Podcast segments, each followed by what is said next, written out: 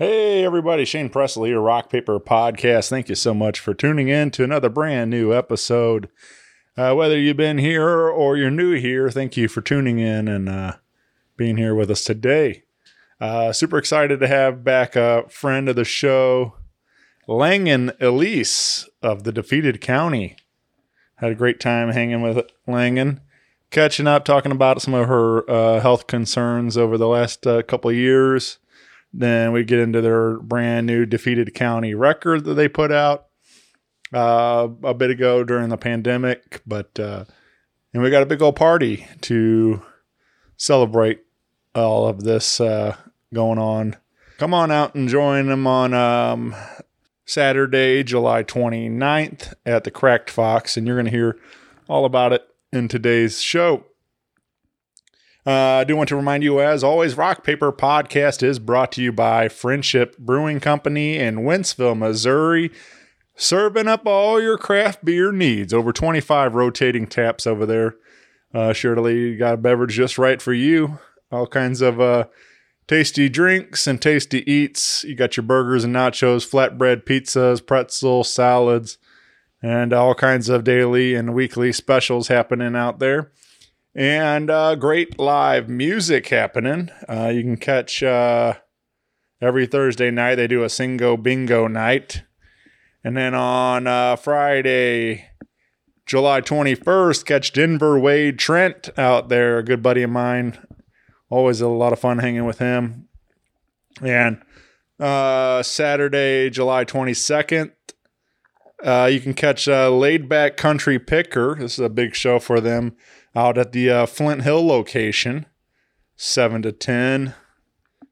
And on uh, Sunday, you can catch Jeff Walchshauser 1 to 4 at the Wentzville location. You can find the full concert calendar, beer menu, food menu, and everything else at FriendshipBrewingCompany.com. Be sure to plug in with them on your Facebook and Instagram for more info. And mark your calendars again, July 29th is their big grand opening of the uh, brand new location in Flint Hill, Missouri. All day we'll be celebrating out there.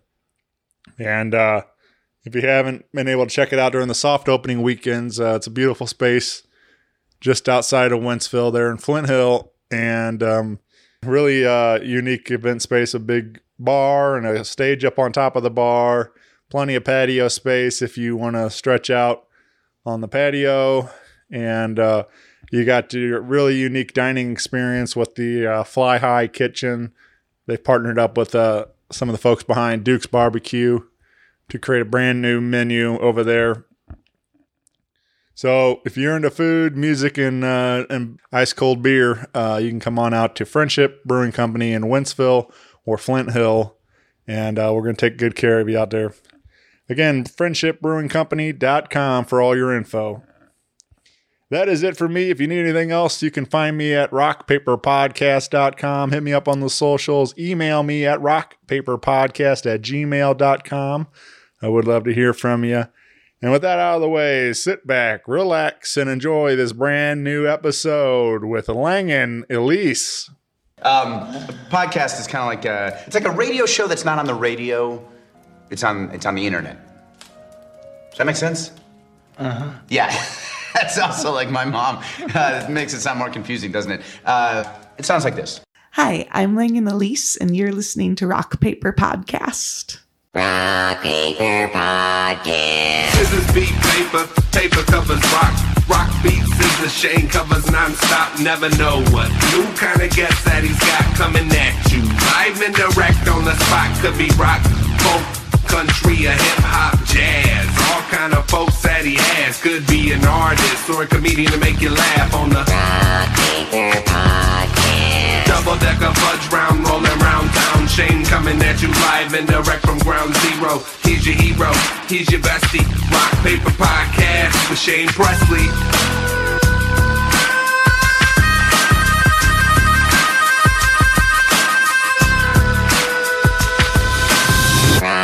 Paper Podcast. Hey, everybody. Shane Presley here, Rock Paper Podcast, coming to you from St. Louis, Missouri. Hanging out today with Langen Newbacher. Welcome back to the show. Hi, thanks for having me on again. Absolutely, yeah. This We were is- just saying it's been since 2016. Uh, yeah, which is uh, wild to think about. I mean, like, uh, I don't know. Yeah, it's May. I hit nine years of doing this show, which is, I don't know. It's just crazy to think for me to sit and think about, reflect on like nine years of and a thousand something episodes of the show. Uh, but I'm I'm glad to keep going. I'm still having fun doing it. I'm still getting to hang out with my friends and The the musicians and artists here are glad to have you doing it. it's, it's nice to have somebody who's willing to talk to you about your niche all right. art projects and music stuff. definitely yeah uh, and like for me it's uh, you know especially as we get continue to get older and more lives get complicated uh, really this the show has has become a great excuse to to find time to hang out with my friends like you know it's like just good to sit down and take a minute and catch up and talk about what we've been doing and and uh, you know like sometimes you know you might send a text or whatever but it's not really that personal connection of really talking so yeah. that's what's cool about this for me and but yeah it's just uh so in 16 you came we did uh one together and then in uh 18 we did the songwriter showcase together uh at Defe- defeated county with uh you and irene and devin and jeremy That, and honestly, that's one of my most fun solo shows Yeah. that I've ever done. I we were, we had a really good time that night. Yeah, it was such a treat. You know, the four of you sitting on stools playing your songs, and and um, I really missed doing that. That was a fun series to put together, monthly showcase for uh, just uh, three years. Right, we uh, until COVID shut it down, and then um, and the the Naked Vine closed during pandemic also. Um, so I'm hoping if I find the right place, I'd like to bring that series back and get get back to doing that again. That was a lot of fun. Yeah, it really was. Uh, I listening to several of the ones you did and being on one. It was it was really fun. Yeah. I know monthly events like that are take a lot more work than they seem like they do on the outside, though. So I'm sure for you it was a ton of work, but It uh, there's I mean there is definitely work. I mean especially just continually promoting and you Yeah. know but it was also nice that it does uh, start doing the work f- for you in a sense like the people once you especially knowing that it's monthly and the same day every month and kind of thing like people just playing hey I'm, I'll, I like this I'll come back next month and that kind of thing you know not everybody but there are regulars that continue to make appearances. And then um, then you get the people start seeing the posters enough or they art other artists reach out like hey i want to be part of that. So like makes booking easier when you're not having to always kind of think about you know that kind of stuff too so and I always really appreciate any place like the Naked Vine where you were doing it. Um, I, I'm, I am blanking on other. Uh, there's Redfish, Bluefish in St. Charles that does some of that stuff. I always think it's really great having places in Chesterfield and in Yeah. St. Charles and in Maplewood. You can go play and go have events that are St. Louis artist because so much of it just ends up being in South City yeah and uh, not everybody, not all St. Louisans, of course, but a lot of St. Louisans, we really like. Same here. Like, I'm really a creature of habit. A lot of places I go to are the same places around South City, and that's cool for hanging out. But for playing and performing and getting to know new artists, it's always such so awesome having like someone like you make connections at the Naked Vine Yeah. for us because it's not like we want to stay isolated, but it's hard not to. It really Right. is like making those connections, you know. Yeah, yeah, that was important for me just to do something on uh, a little outside of the city, and you know, like I live out west, and there's really you know not a lot for music out there, so that was part of it too, is getting something introducing my friends to other people out that way, and and uh, so yeah, I think there's it's all good. I feel like it's fun to have those little spots outside the city like that for you all to come out. And it's almost becomes like a tour date in a sense because you're not you're not really playing to your you know core demographic or whatever you know your your fan base. You Yeah. might d- discover some new people, and that's what's what it's all about. Continuing to to build. So. Uh, but yeah, hopefully, uh, I don't know. We'll see where it ends up. But I've, I've floated some ideas out there. But I um, definitely would love to get back to booking more shows like that again. So hopefully that will happen this year or soon. And so, uh, but uh, yeah, during uh, so anyway, it's been a while since we got to hang out, and that's what's fun about Yeah. this. Like I said, it's it's a good excuse to sit down and catch up. But uh, we had a global pandemic in there too. Uh, I don't know if you heard about that, but Yeah, uh, that was fun. yeah. Remember when they told us they were that we needed to be on lockdown for two weeks? yeah, right. And we all prepared real well for those two weeks. All right. uh, but in that time, somewhere in there, you were all wrapping up a record, which uh, was now readily available wherever you get your music at. Uh, we're going to get into that. Um, but I think more importantly, uh, I'm glad that you're here because you went through some stuff uh, during all that time too. You went through some some health scare stuff, and uh, so let, let's kind of talk about that. Like, what is what's like, uh, you know, getting some of the news and finding out there's a global pandemic going on and all these things. Like, it's it's got to be. Uh, I mean, I know it's hard enough wearing you know on your mental health. Alone, you know, just the st- pressure and stress of everything else, but then to also have, you know, health complications, uh, physical health with it too. But anyway, let, um, so I'm, I'm thankful you're here. Thank Uh, you. Me but, too. uh, What, uh, what was all going on then? Uh, So, well, I guess part of the reason the I, I'm not alone in this, but part of the the just starting out with the pandemic was extra difficult for me because I do have an autoimmune disorder. So I was trying to take it really seriously, um, but I also I didn't really want to be a jerk or I don't know. I, I don't I don't really want to say anything political because that's kind of my my what drove me insane during the pandemic was I was just like I just want health facts. I, I don't understand why this is political. I just want to do what I'm supposed to do to protect myself and to make sure that I don't, you know, kill grandma. and, and I'm trying to follow, but I, I felt like it was, you know, ec- I had to take those things extra seriously because uh, of a couple of different health concerns I have, predominantly um, chronic inflammatory response syndrome, which is basically just like your immune system is angry already and fighting you already. So if you get sick, it goes into like overdrive and is a lot more intense. Uh, and then I also have Ehlers-Danlos syndrome, which um, affects the connective tissue and it can have some effect on the mitral valve, mitral valve. I am so unintelligent when it comes to pronouncing medications and parts like that. But the valve between your heart and your lungs is at more of an increased risk for a prolapse.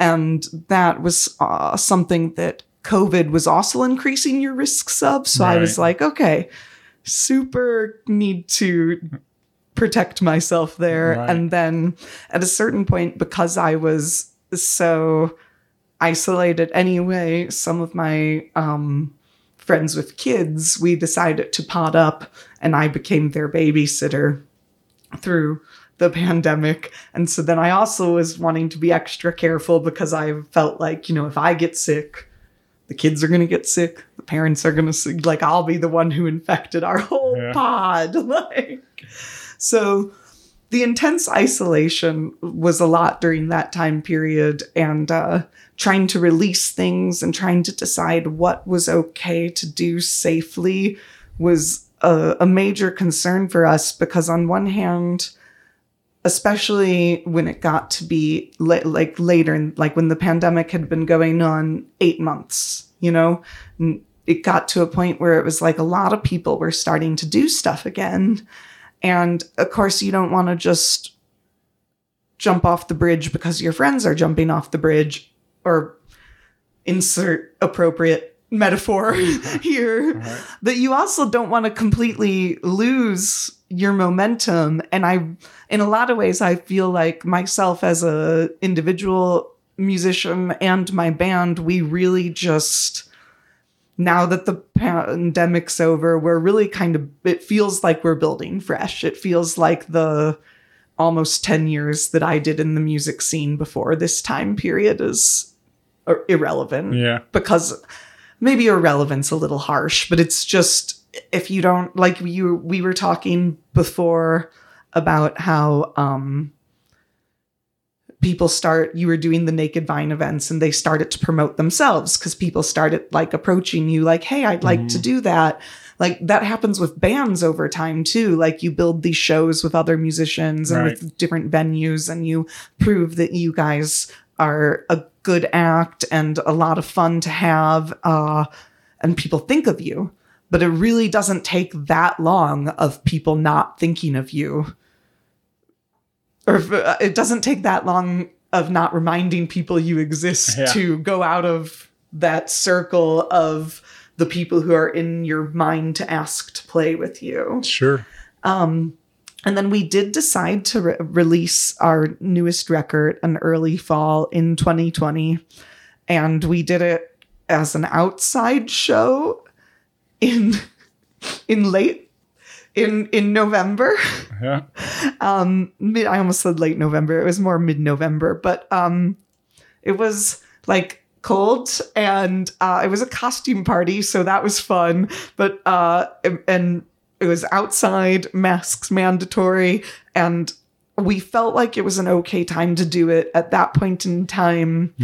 Places were opened and being outside requiring masks and it felt sort of you know it felt safe enough to do but even then we like were like if anybody feels unsafe we totally understand. Please stay home. Like this is it, we didn't promote it the way you would promote something not in a pandemic because of course we understood if Right. people were scared to come my parents were a little scared to come and they would never and they didn't they did come but they like you know stood off to the side in their masks and the back you know Yeah. um and uh but we did we did have a lot of fun with it but it was i i remember the rft gave us and it was it, daniel hill wrote it and it was so nice of him because he actually from my understanding basically is the reason that the riverfront times kept going during the pandemic Oh, okay. they basically were going to shut it down and he was kind of like no i'm going to keep working for free until we have the funds again and uh, that that was a baller move Right. um and so i i appreciate that he was doing a lot and he gave us a little write up and i know i can't use it in a in a one sheeter but it gave me my favorite quote ever which it was like now going to these events is not safe but it's safer. Consider these events that are wearing a condom. I was like, oh man, I wish I could just you just like yeah. like the defeated county. yeah. Consider it like wearing a condom.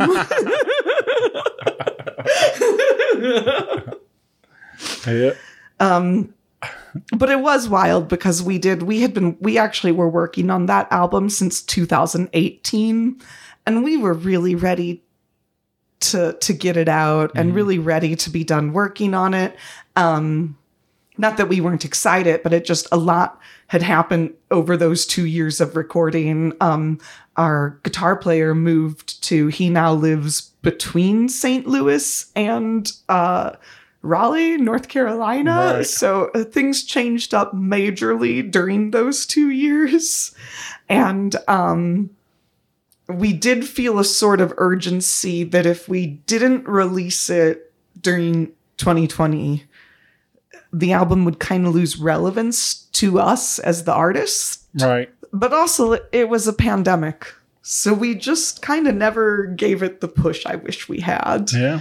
Um, and I'm really glad that you're going to share some of the songs from there because we're, um, I mean, we still have some, we're always going to have a little bit of kind of folky Americana roots, probably because that's the music we grew up listening to and that's very popular in town. Um, but the, this album is much more of a traditional, like, alternative rock pop kind of album Right. and I'm really proud of that. Yeah, I uh, I gave it a good uh, two listens actually uh, today, just uh, getting uh, in the the right mind uh, to come talk to about it with you, and um, and I really enjoyed it. I really like uh, a lot of what's going on, and it's uh, like definitely some of the you can. I mean, I I'm, I I know collectively probably you all have different influences, but I you're mentioning like kind of a, a rock, uh, and I feel like Jeremy's guitar playing really helped kind of bring that out, and uh, so um, some of his background and musical taste and things, and so, but uh, but yeah, I I do uh, I do think it turned out real nice, and um, let's talk about uh, a song called "A Glow." We wanted to share. This is one that really um, really caught my attention, and uh, I I think it's. Uh, very relatable. Uh, I think there's a lot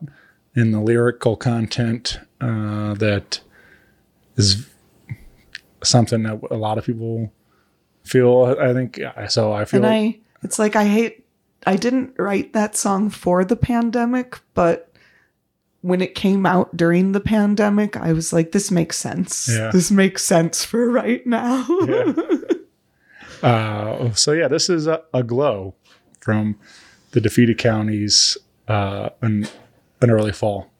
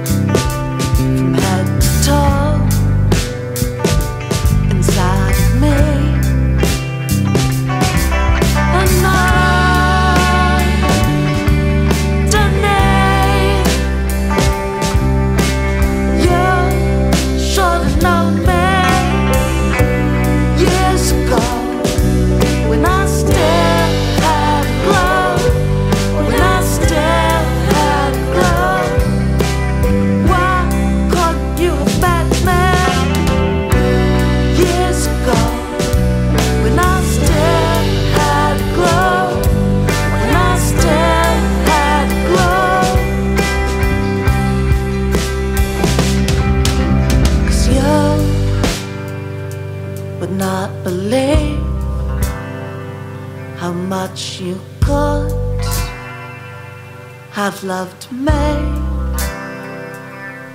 if you'd only known me when I thought everyone could just be friends.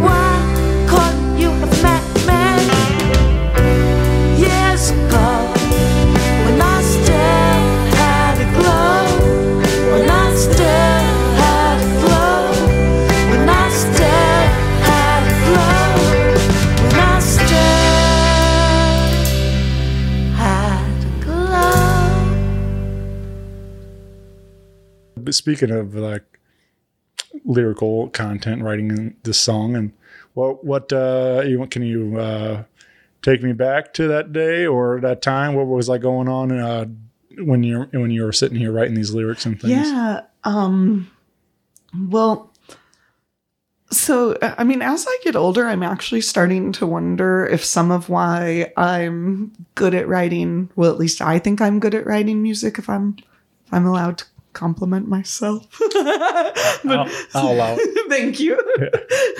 um, I almost have started wondering if, like, I actually have some kind of undiagnosed ADHD or autism uh, as part of the reason why I'm so good at music. Because sometimes it's just like I get like a lyric stuck in my head. And then I realize that's not a real lyric and that it's something that I can turn into a song. And I know that kind of sounds like a magical process when I say it that way. It also is something that happens to ADHD and autistic people that they cannot stop sometimes repeating certain phrases to themselves. And so I'm like, well, that might I might I might be a little bit on one of those spectrums, but that's okay. Um, that's you know, many of my loved ones are. Uh, and but I guess I I got the lyrics stuck in my head. Uh, you would not believe how blue my eyes used to be. They've gone and turned green from all the shit I've seen that's not for me. um, and then I had already had a glow stuck in my head from a different time period. And I just kind of mushed them together Yeah. into one song. Um, I was going through the transition of being late 20s into being early 30s. And I was just really feeling like, you know, it's like you meet all these people in your life and you have all these opportunities in your life. And so many of them come while you're you're too young to appreciate them. Um, and sometimes you just get at least for me i feel like with age i kind of have taken some darkness on and i do very often think man if i had had my brain as together as it is now without the darkness man that would have been great Yeah. like i wish i had lived that that I wish I could have all the knowledge and experience that I have now and still that um kind of passion that that kind of naive passion that I used to have. Yeah. yeah. I feel like, uh, you know, and again, I feel like this song could represent, like, you know, kind of along with the theme that you were talking about, like, um, also like, you know, dating in your 30s or 40s or whatever, trying, you know, you're, you feel like, um, you know, maybe when I had that glow when I was younger or, you know, that kind of thing. that It's- definitely was Right. close to my heart you know, with it. so it's like it's that same kind of thing. Like you feel like you're you're not getting the best of me now, that kind of thing. Like you're, yeah, like but uh, even li- I can say that about my life now. I have a partner and we treat each other better than either of us had ever had a partner mm-hmm. treat each other. But we have a lot of baggage. and and that's just there now. I mean, there's nothing either of us can do about every everybody in their mid 30s Yeah. has baggage Yeah. or we wouldn't be alone in our mid 30s. That's how we got the bang. That's how we got here. um, and definitely, like, jealousy is a theme that I like to work with because jealousy is something that, like, even jealousy, like, of like how I used to be, or jealousy of like my friends who I see who have done different paths and now are are doing things I'm jealous of. Like, Right. I'm I have some wonderful, amazing friends who got married in Ireland this past week with their two beautiful daughters. And like, dang, that's so, like, I'm so happy Yeah. for them. But then selfishly, like, jealous. Right. And then, especially with m- musical acts with other musicians, I will get like, I, I have to make sure that I use my jealousy as like a compliment. Like, I, I really have worked on like being like, oh, you're jealous of that because that's really, really, really good. Sure. so, you know, like, like yeah. so uh, and and kind of use I've I've kind of shifted jealousy in my mind to not necessarily being a negative thing because when I experience it I'm not wishing ill on the other person I'm feeling inspired by them. Yeah, yeah, definitely. I uh, I I do. Um, that's a big part of my life. Like kind of uh, trying to spin more of a, uh, like a negative into a positive type of situation. Like there's a there's a lot of things. Like sometimes like you think about like it's easy to get uh, jealous or envious or you know like why did they get this and I didn't and, or but like I'll, I use that to motivate me to work harder to get to maybe next time I'm the guy that gets the opportunity or whatever it is. You Yeah. know, so it's like that kind of thing. Or you know, it's so I definitely understand that. It's I try to use it more uh, as a motivator, you know, and like to to continue to get better at, or the best I can, at least or what you know whatever it might be. So, yeah.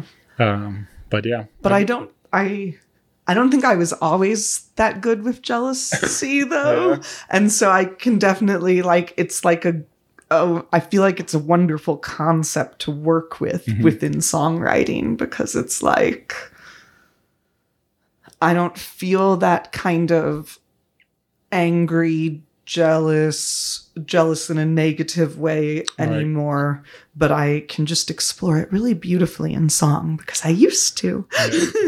Yeah.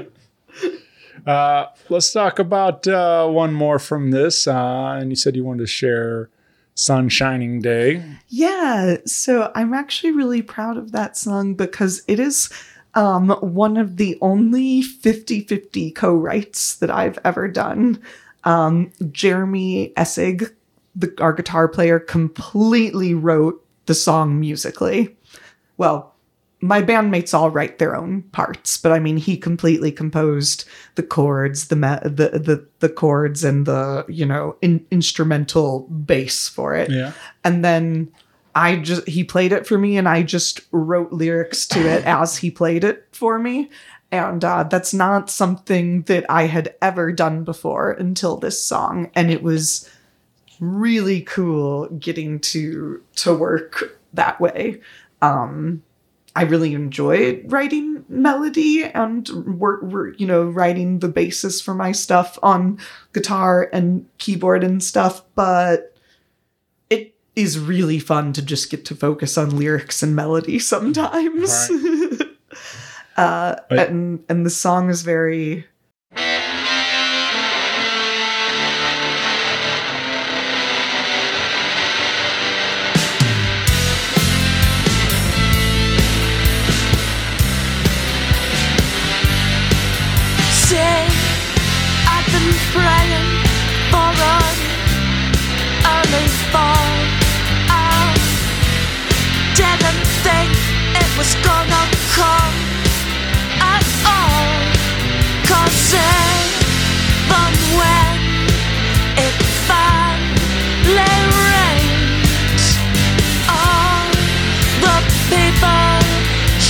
kept on saying it's gonna be a bright, bright, sunshining day. It's gonna be a hot, bright, sunshining day. It's gonna be a bright,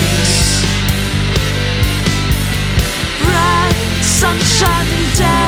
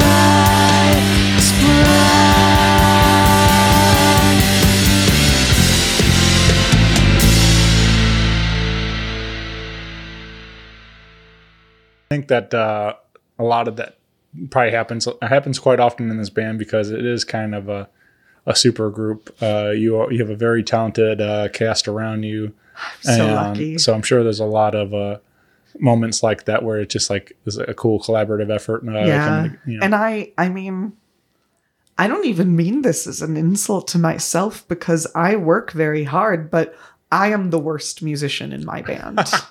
and that's like intentional because I I want everybody to be able to take the the bones I bring and make them better.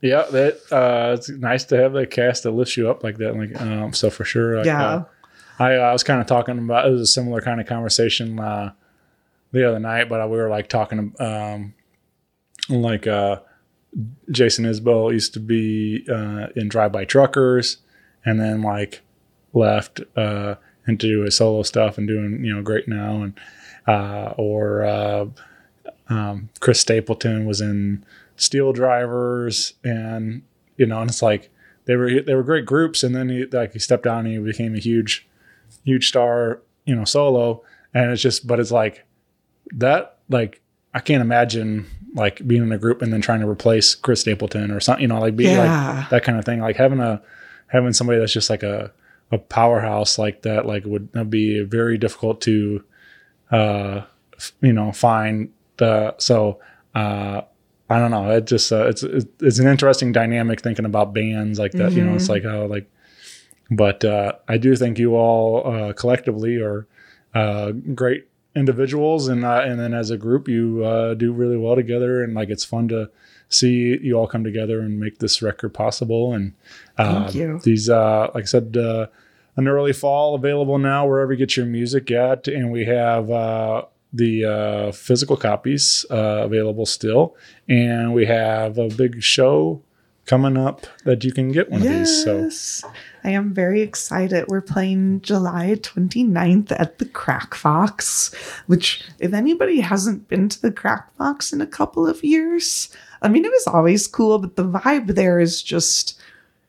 It's just developed such a great vibe. Carrie Harris, who owns the venue, has always been a supporter of the scene. Like even before she owned the venue, I remember that she would be heavily involved in hosting goth shows, uh, goth as in G O T H, which I clarify because I have a little bit of a speech impediment.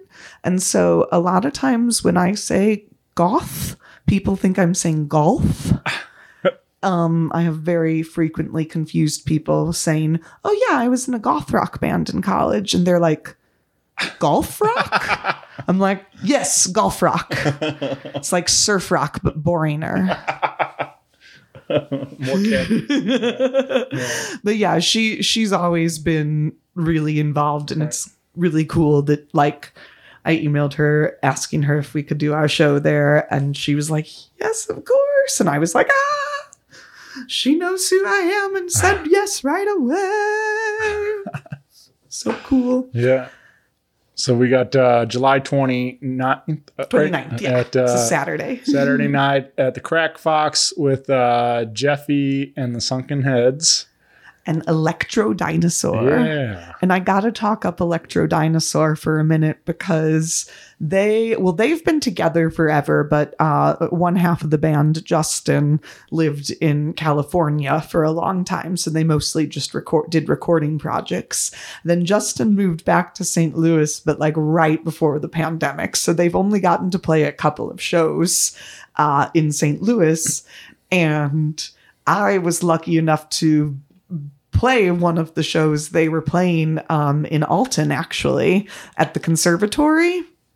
And they are so not not you know how some bands are funny but they're not very good Sure. and like some bands are really good but like they think they're being funny and they're not but they're musically like good yeah.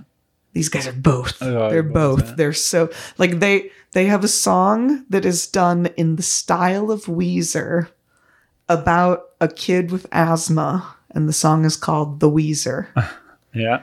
and they truly sound like weezer when they perform it it's amazing Yeah. and i want everybody to see it All right. yeah.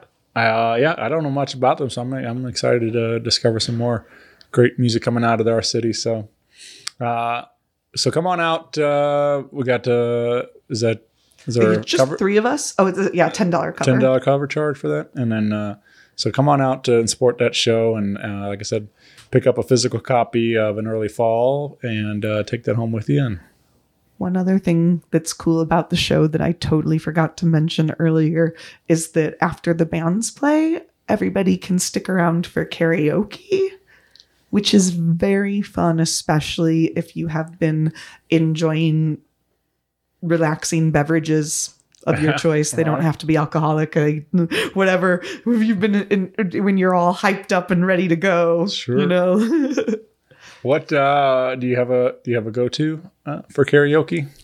So I uh I actually just tried doing karaoke as more than like a joke at a friend's house. Yeah. Um a couple of months ago. Like I I don't know why, but like I developed like a real fear of doing karaoke because I'm a musician and I sing. That's like in theory what my job is. And so I don't want to do karaoke and sound bad. But then I also don't want to do karaoke and be upset about it because and, and like take it too seriously because it's karaoke. It's supposed to be fun Sure. and and joyful and an empty orchestra or, or whatever, you know? and uh, so I, I just kind of like had like a mental thing where I was just like that mm, don't know mm, that. But um I finally went out to uh, my friend Jenny uh, Red Carpet Entertainments. She does a karaoke at the he- at the Heavy Anchor. And I went up and uh, I attempted to do two.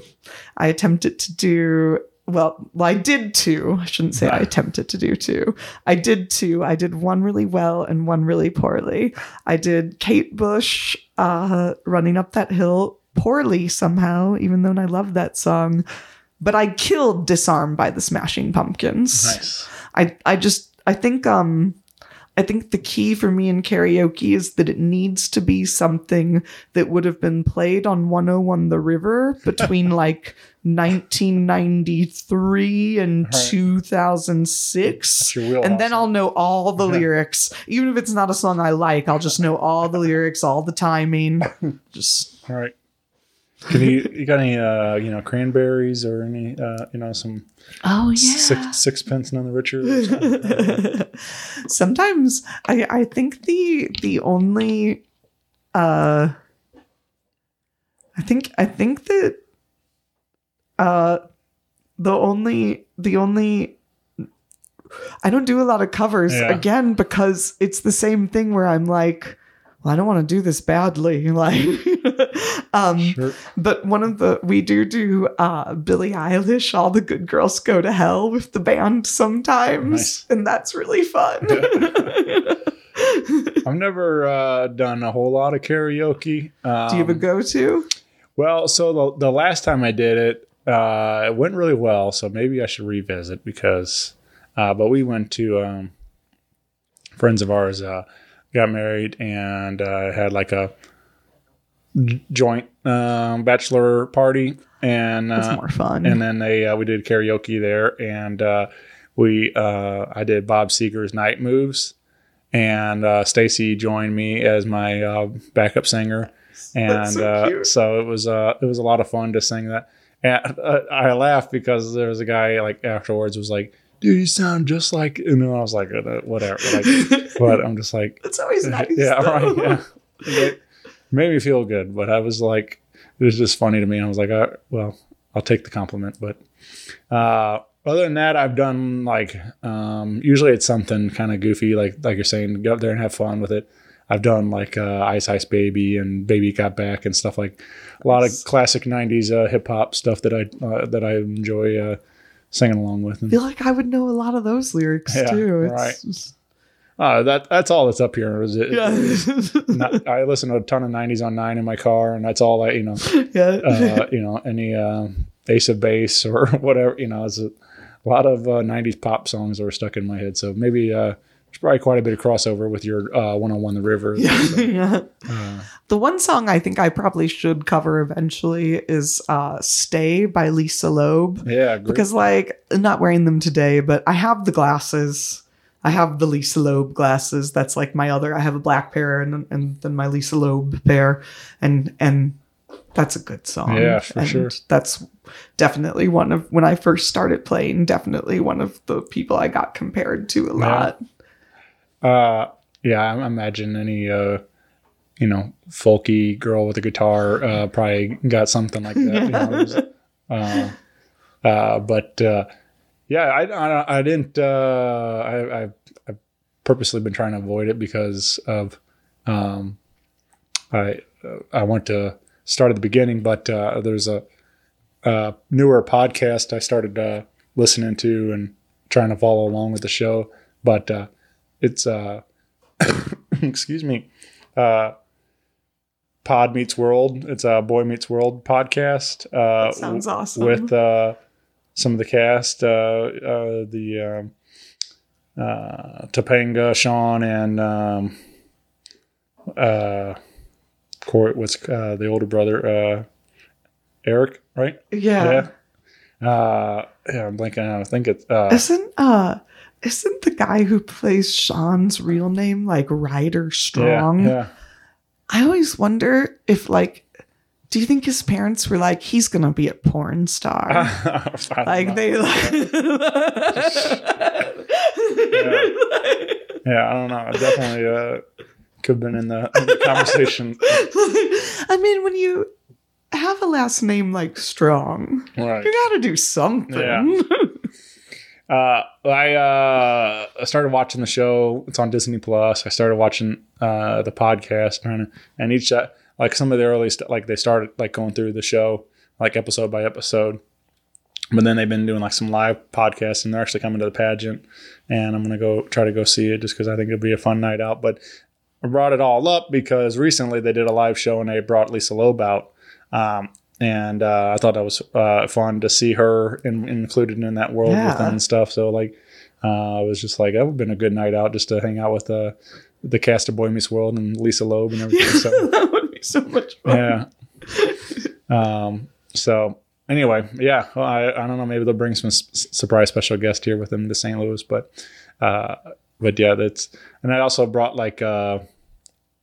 Uh, what's it, Ethan Ethan Suplee and stuff like some of the guys that were like the bullies. There was like the the three bullies from the show and stuff. So uh, I thought that was you know just fun to see all the different people. But for some reason, uh, Cor- uh, Cory Matthews uh, isn't uh, involved with the pod at all. I don't know if he, not yet at least, uh, but they've had some of the other various uh, cast members and stuff. So That's funny. um, yeah, it's fun to see, like especially something like that, like uh, from our youth, like you know all these various shows, like and seeing these reunions, like 20, 30 years later, and different stuff like that. Like especially mentioning pandemic stuff, there was a lot of it going on on YouTube. There was like these uh, casts getting back together and stuff. Like Yeah. and it's always fun to see. You know, especially see what they look like today, kind of things So if they haven't been as present in the, you know, the Oh yeah, media I, and stuff. I don't and- think I've seen the actress who plays Topanga in anything but Boy Meets World. Right. I'm sure she did some other stuff, but Right. that was definitely her role that people know her for. Yeah.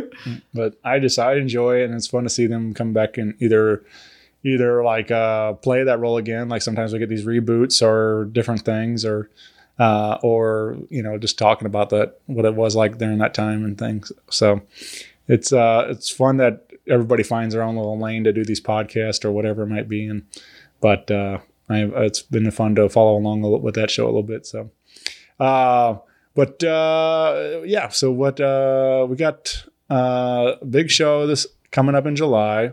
We got the album uh but we've uh being that it uh, has been a couple of years since we put out a record. We you've been busy writing Yeah, writing some well- new stuff too right Yes, yes, definitely. And uh and I actually um and and you know, we don't have to go all into it, but I sort of had an extra long pandemic time away from really progressing my music as much as I'd like to because in uh, July of 2000 and June of 2022, the, the end of June, uh, I was misdiagnosed with inflammatory breast cancer, which thankfully turned out to be a misdiagnosis, but it took us uh, six weeks to find that out.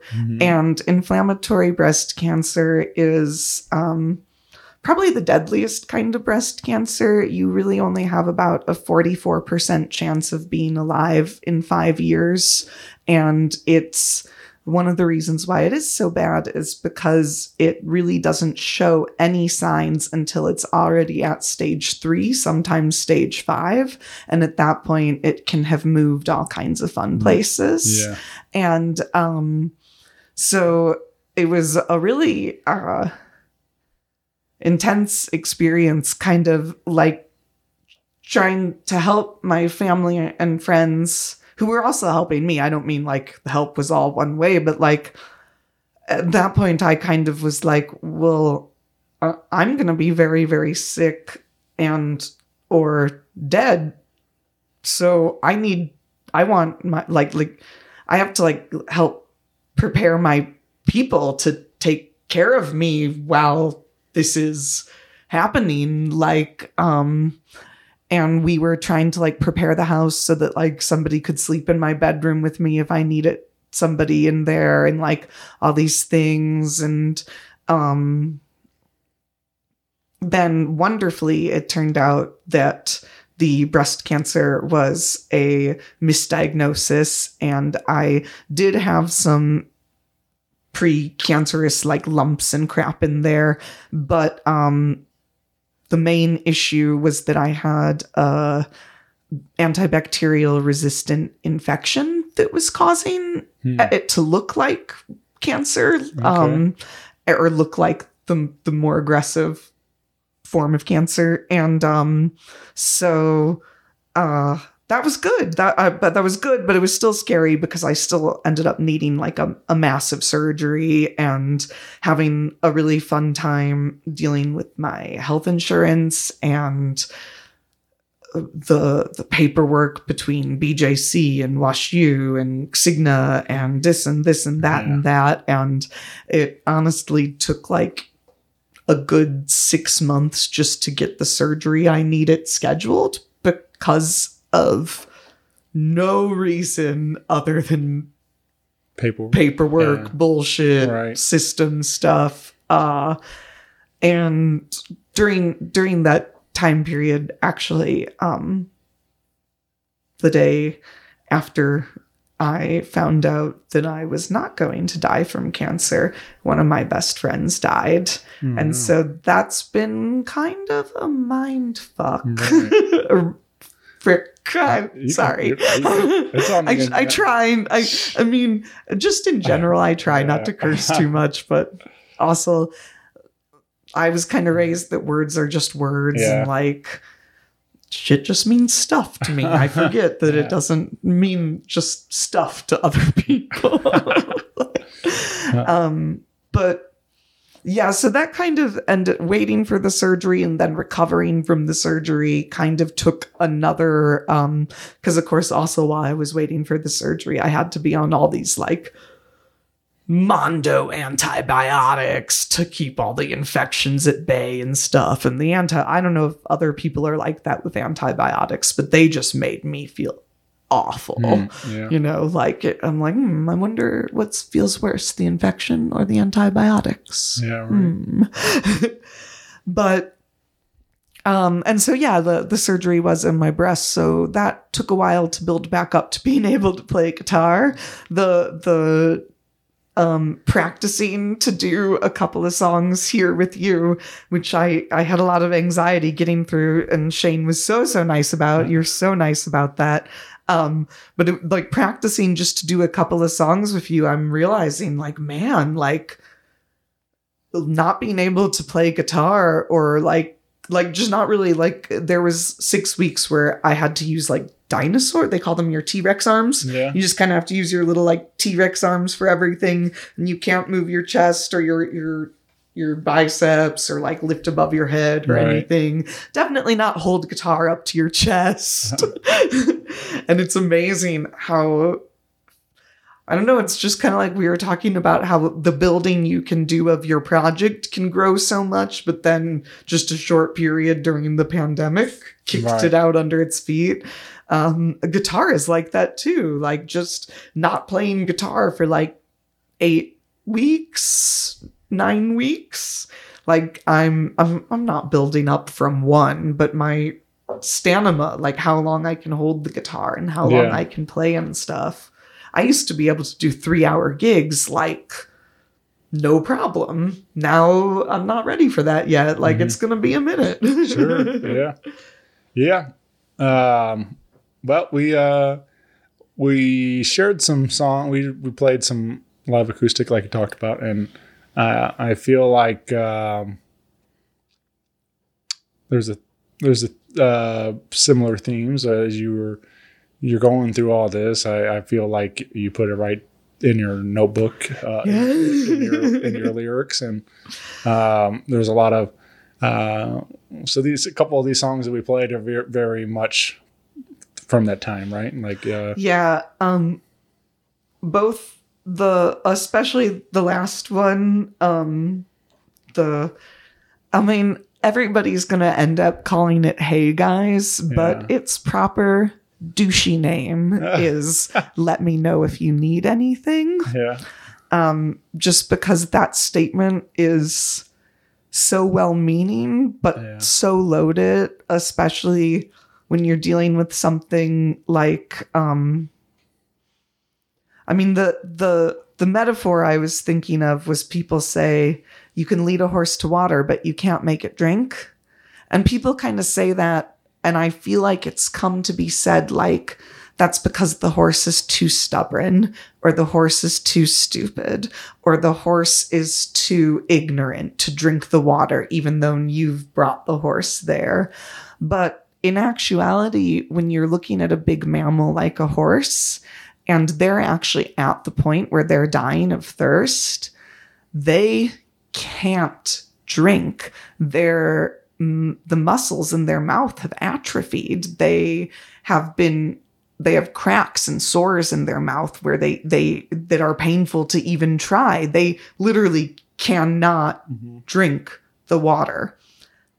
And I think that's more what that statement's roots came from.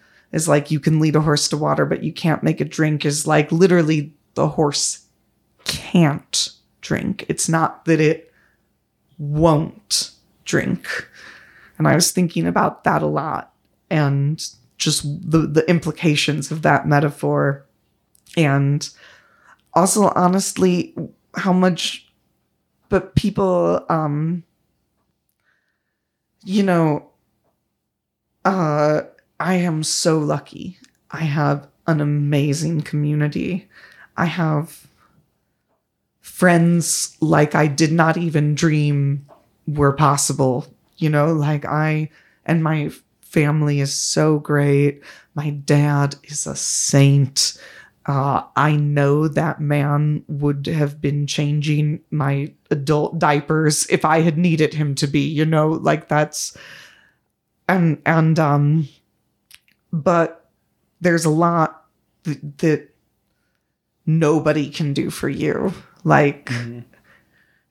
and so you just get at that point where you've got everybody's given you numbers of psychiatrists to call, but you have to call them everybody's um got their church circles praying for you but you don't you don't know how to connect spiritually to something that could help you because you don't have the tools to do that. I don't ha- personally felt like i didn't have the tools to do that you know? And so yeah that last song or uh, the, i don't know how what order they'll be playing in but the hey guys is very much just like what i was going through Yeah. like I feel uh, you you were calling it uh, a d- douchey uh, title or whatever, but I I uh, uh, I feel like it's like a like a pop punk emo thing, like, like that- that- a lot of like Fall Out Boy or whatever. They always had like these long, like sentence long, you know, Mm-hmm. uh, titles for songs and stuff like that. And I just it always made me laugh that like that. Uh, and then a lot of times they weren't even anything related to the lyrics or anything like that. So uh, Yeah. it was just like, where do they come up with these titles? But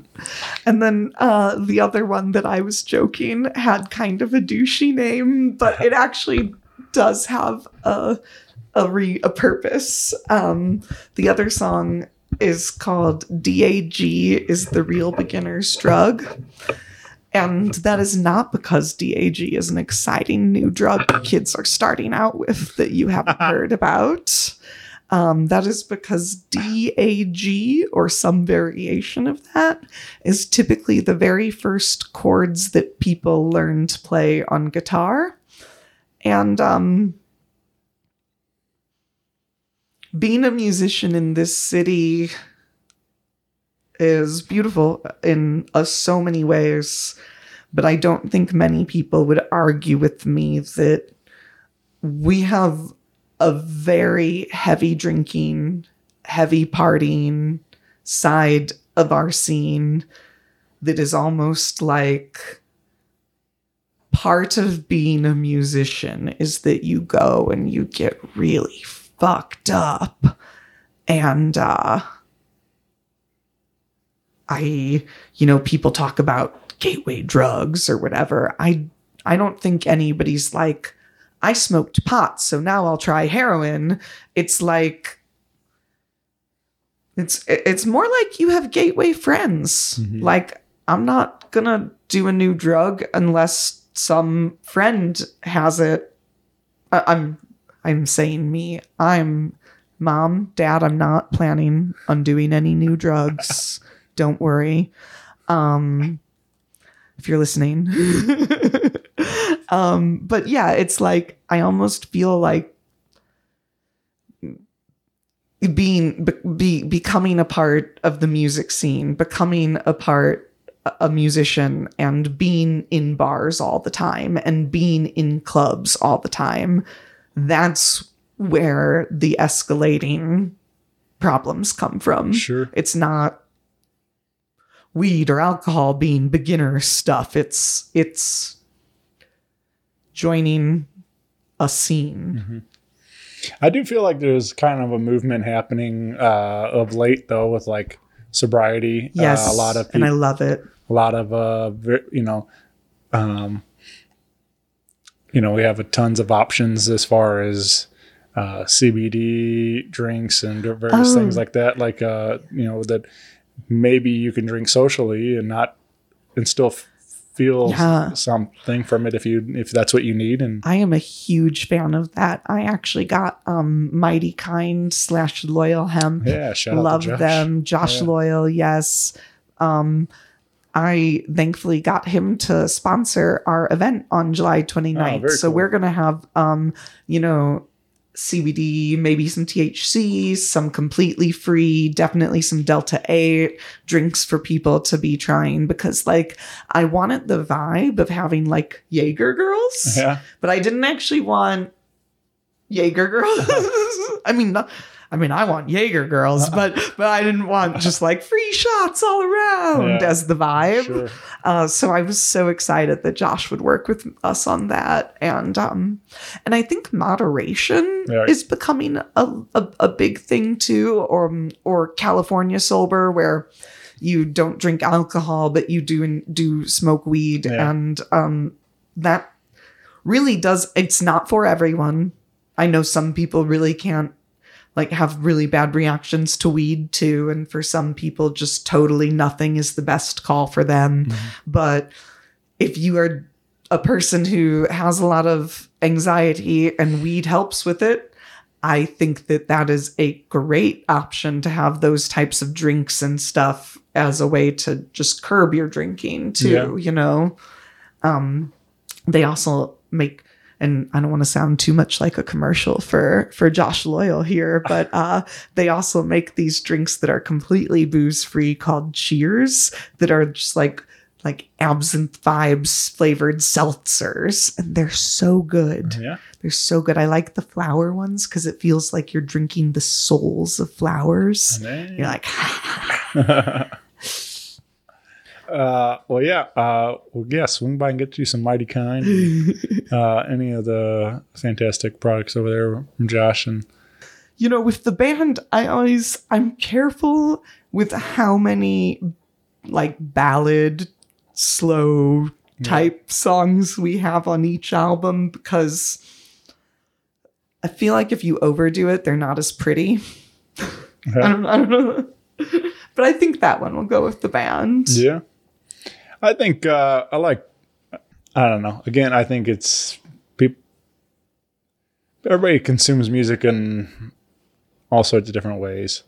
Uh obviously sometimes they're they stand alone on playlists and you have a certain playlist that is for certain moods or whatever it is. And then but like I think uh, I looked at it as an album because that's a lot of how I still listen to music I like to. and I like to look at them like almost like a um, like a movie or you know like a like a movie score where you have your ups and downs. You gotta you know it goes for a ride throughout the record. You got some that are happy, some sad, some you know mo- more emotional. than- Yeah. and like and uh, I feel like I always that's how I always liked a, a, a, a real well rounded record like that. And so Same, and I am such a child of the 90s.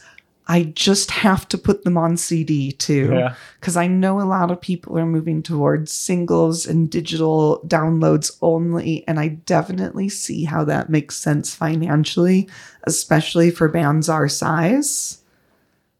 But just the kid in me that like delighted Yeah. in getting that lyric book or that that that booklet that had Sure. lyrics and like pictures and stuff in it inside Yeah. the CD like that that brought me so much joy as like a kid and I'm like I want to make those for me too Yeah. so I always do full lyric booklets too and Yeah. and I love it I like I love everything to sound like it was meant to go together um there's a I, I'm obsessed with pop music, which is funny because I don't know the the music I create would shout that girl loves Taylor Swift, but I love pop music. And there's a Lorde album actually, uh, one of her firsts, Pure Heroine. Such a good album. Literally, the last line on the album is "Let 'em talk." The first line on the album is ain't it funny how people talk so if you're listening to the whole album and it it make it's like complete it talking to each Yeah. other, you know? and uh and if you're listening to it on repeat, you have the last line is people are talking, people are talking, let them talk. And then it goes into don't you know that it's funny how people talk? Uh-huh. And I'm like, I love that. And I'm sure that was an intentional choice. And I love that. And I love seeing that kind of craft in making an album in newer artists because I know a lot of newer musicians are pressed to focus on singles. And I get that. But mm-hmm. dang, a good album. Mm. Right. Do you remember your uh, first CD uh, and the, uh, that, are that maybe one of the ones that stick out to you, like going through the lyric book and stuff like that, really uh, developed that that love? Well, I know it's kind of it's uh it's cheesy, but uh Nirvana Nevermind has that like it's just like a swirl that has like some of the lyrics to each song on it inside their booklet and as a kid that was how I figured out what some of the Nirvana lyrics were because I wasn't used to listening to voices like Kurt Cobain. So at first, you know, you don't necessarily hear all the lyrics. Cor- I mean, I still don't hear all the lyrics correctly to many, many things. Um, um, I don't think I'm alone there either. I think a lot of, um, but I remember like being fascinated by like the lyrics they chose to put in that swirl, you know? and then of course, even cheesier, because at least Nevermind is of course like one of the all-time greatest rock albums.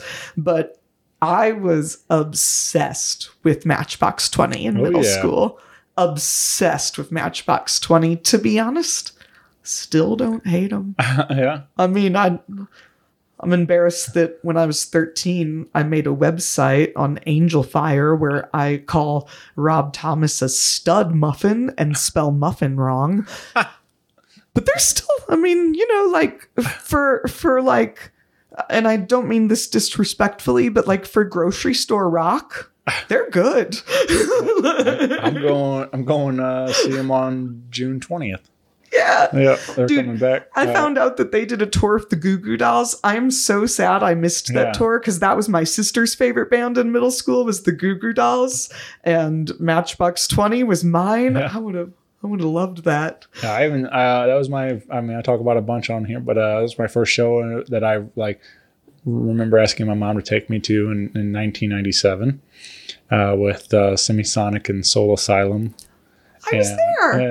Yeah, and then uh, uh, so I haven't seen them in like what 25, 26 years now. Yeah. So it's, like, it's uh, wild. Uh, so I'm excited to see them again, and they got a new record that just came out a couple weeks ago, and to check uh, that out. Yeah, I haven't I haven't got to listen to it yet either, but um, uh, but if if they play some of the old stuff, I'll be uh, very happy because those are like like again like you're saying '97 like that was a huge that uh, yourself or someone like you and stuff like all Yeah. that stuff was like massive on for me in that time. So um, and I really um like, you know.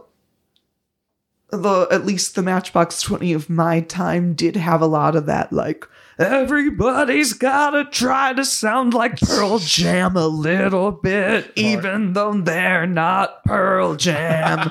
um, but like lyrically, like Rob Thomas is a good songwriter, and I was really into those. That was like I remember, um, like I like uh cut up like that album in particular and like put all the pages up on Oh, my yeah. wall, you know, of yourself or someone Yeah. like you.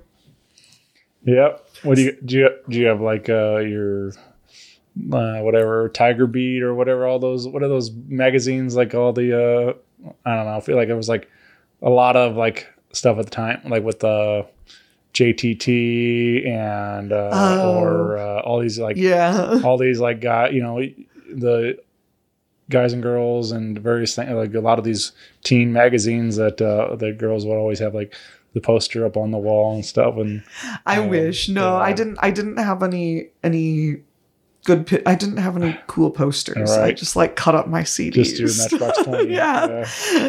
I do think I got like they called it a um uh for their their second album tour, which was with Lifehouse and Sugar Ray, um, who I don't have the same nostalgic feelings for. Both of them are just or, or Uh, sugar. Sugar Ray and Lifehouse, Yeah, I don't right. have the same nostalgic I- feelings for. not not as much life. I do uh, still enjoy Sugar Ray uh, every now and then, like when it come on my '90s on nine. But what, I mean, I'd enjoy it Yeah. on the radio. what's funny is like I've tweeted at Mark McGrath a couple of times because he's uh does guest uh, stuff on uh, Sirius XM's 99 90s on 9 he does a show on there. And uh, he's he says tweet at him. So I did and like and he's responded to me a couple of times and he seems like a guy who has a good sense of humor. And he's not an untalented lyricist or singer. I just i don't i don't have the same kind yeah of for like sure. My the only thing I that I think uh, really makes me appreciate them uh, is like that that they were very self aware that uh, they were like they I mean even that they wrote their uh, their after Fly was a massive hit. They put and they put out the next record 1459 like they knew their 15 minutes of fame was not up you know like so, so stuff like that like those little jokes I, i love. always appreciate Yeah. that. You know so uh you know that but they cashed in on uh, when it was hot and they they they're still Oh, uh, they still out there touring on like the 90s uh tours and stuff like that and well and you know my dad always says something that is like maybe a little sad but also super true for artists musicians any creative type sometimes you just laugh on the way to the bank yeah right You're like, yep, that was stupid. Feels great to go deposit this check. Yeah. you know? yeah yeah i I, uh i think about that a lot like how many times uh some of these bands have performed that song especially if it's like uh i think one of the one of the funniest uh stories to me is uh um my buddy told me a story about seeing uh deep blue something came to town Oh, to yeah. do in a concert uh i think it was maybe even a free show from the point or something like that and and they started with breakfast at Tiffany's. And, then everybody just and they, well, they were like, "Hey, if you showed up for this song, here you go." And then like the crowd left, and like so like uh, I don't know that that's the right move, you know, but like it does make me laugh that like uh, they're just like we're so sick of you know like we're, they resent their popular song at times, Yeah. but I feel like you have to you know still embrace it because I this now when Blue Oyster's Cult is a rock legend, and I am not insulting them. I saw them in concert at a concert where that happened to them. They were playing Rib Across America. yeah and they played Godzilla Right. as one of their first songs. And then, like, third or fourth song was Don't Fear the Reaper.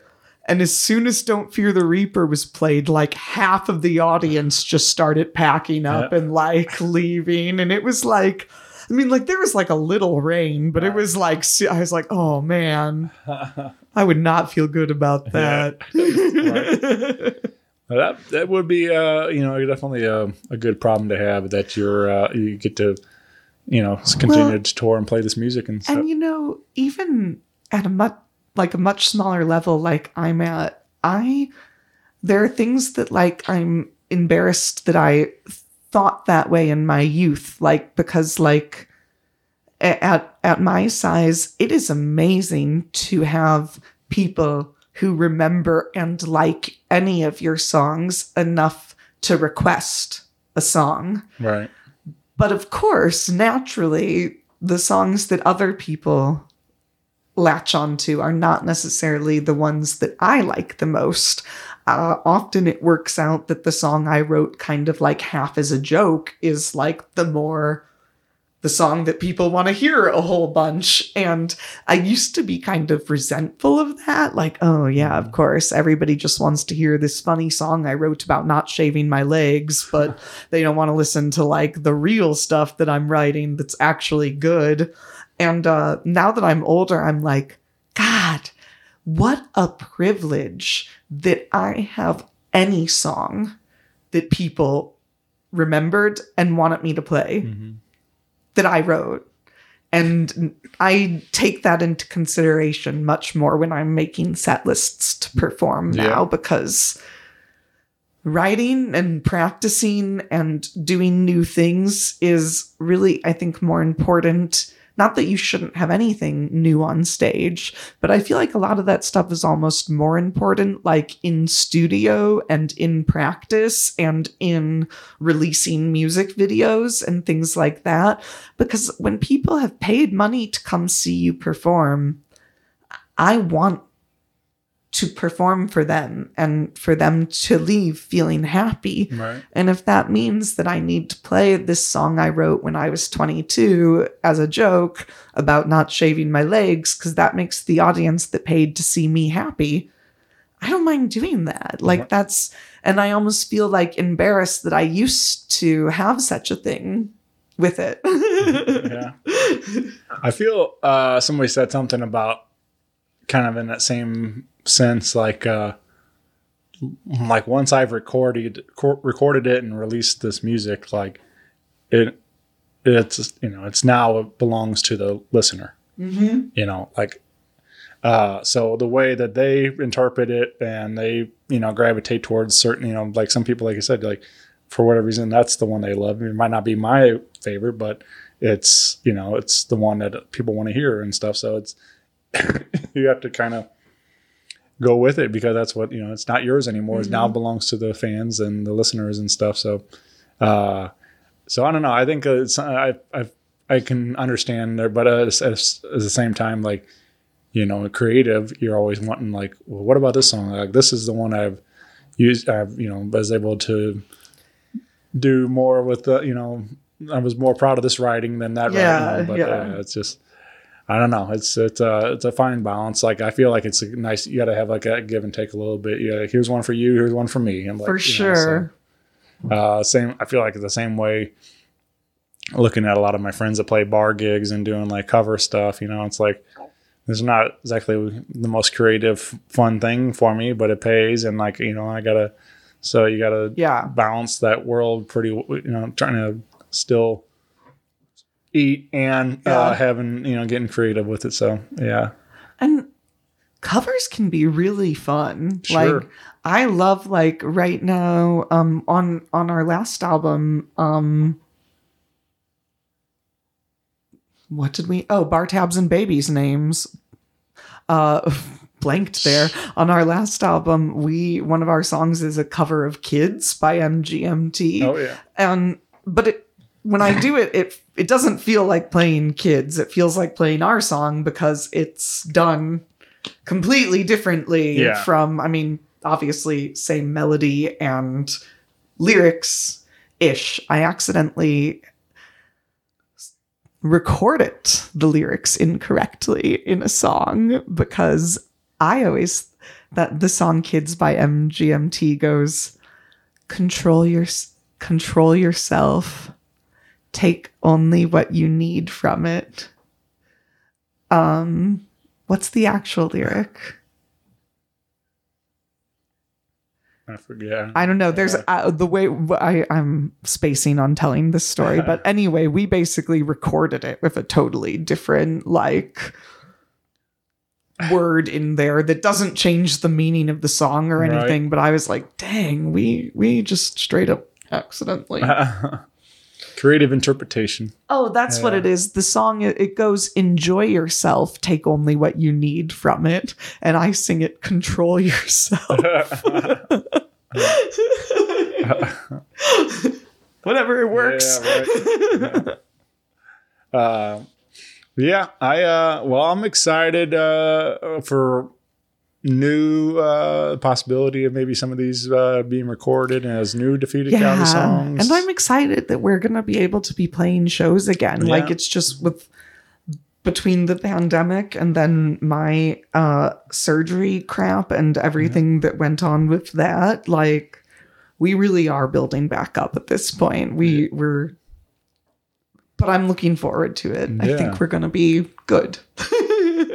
You can find uh, more Defeated County wherever you listen to your digital music at. Uh, you can get plugged in on your Facebook and Instagram um, for more show dates, hopefully coming soon. And uh, but uh, please join us at the Crack Fox on July 29th. And uh, with uh, the defeated county, Jeffy and the Sunken Heads, and Elektrodinosaur. And uh, if you don't know uh, Jeffy and the Sunken Heads, they just put out a, a real fun lo-fi video. So They're so uh, good. Yeah, so check that out. And um, but uh, yeah, thank you, Langen, for doing this and getting to hang with me. Uh, I pre- you so appreciate you, much for spending some time with me. me. So. And I'm sorry that I had to have you help me put a tire in my friend's car. yeah, never know what's going to happen. uh, part-time mechanic, part-time podcast host. I do it all, you know. Uh, no, I uh, I'm happy to help. I'm glad. Uh, I'm glad it worked out out today, and uh, we got to do this. And uh, so, thank you for doing this, and I will uh, see you soon. Thank you. Thanks, everybody. Bye, everyone.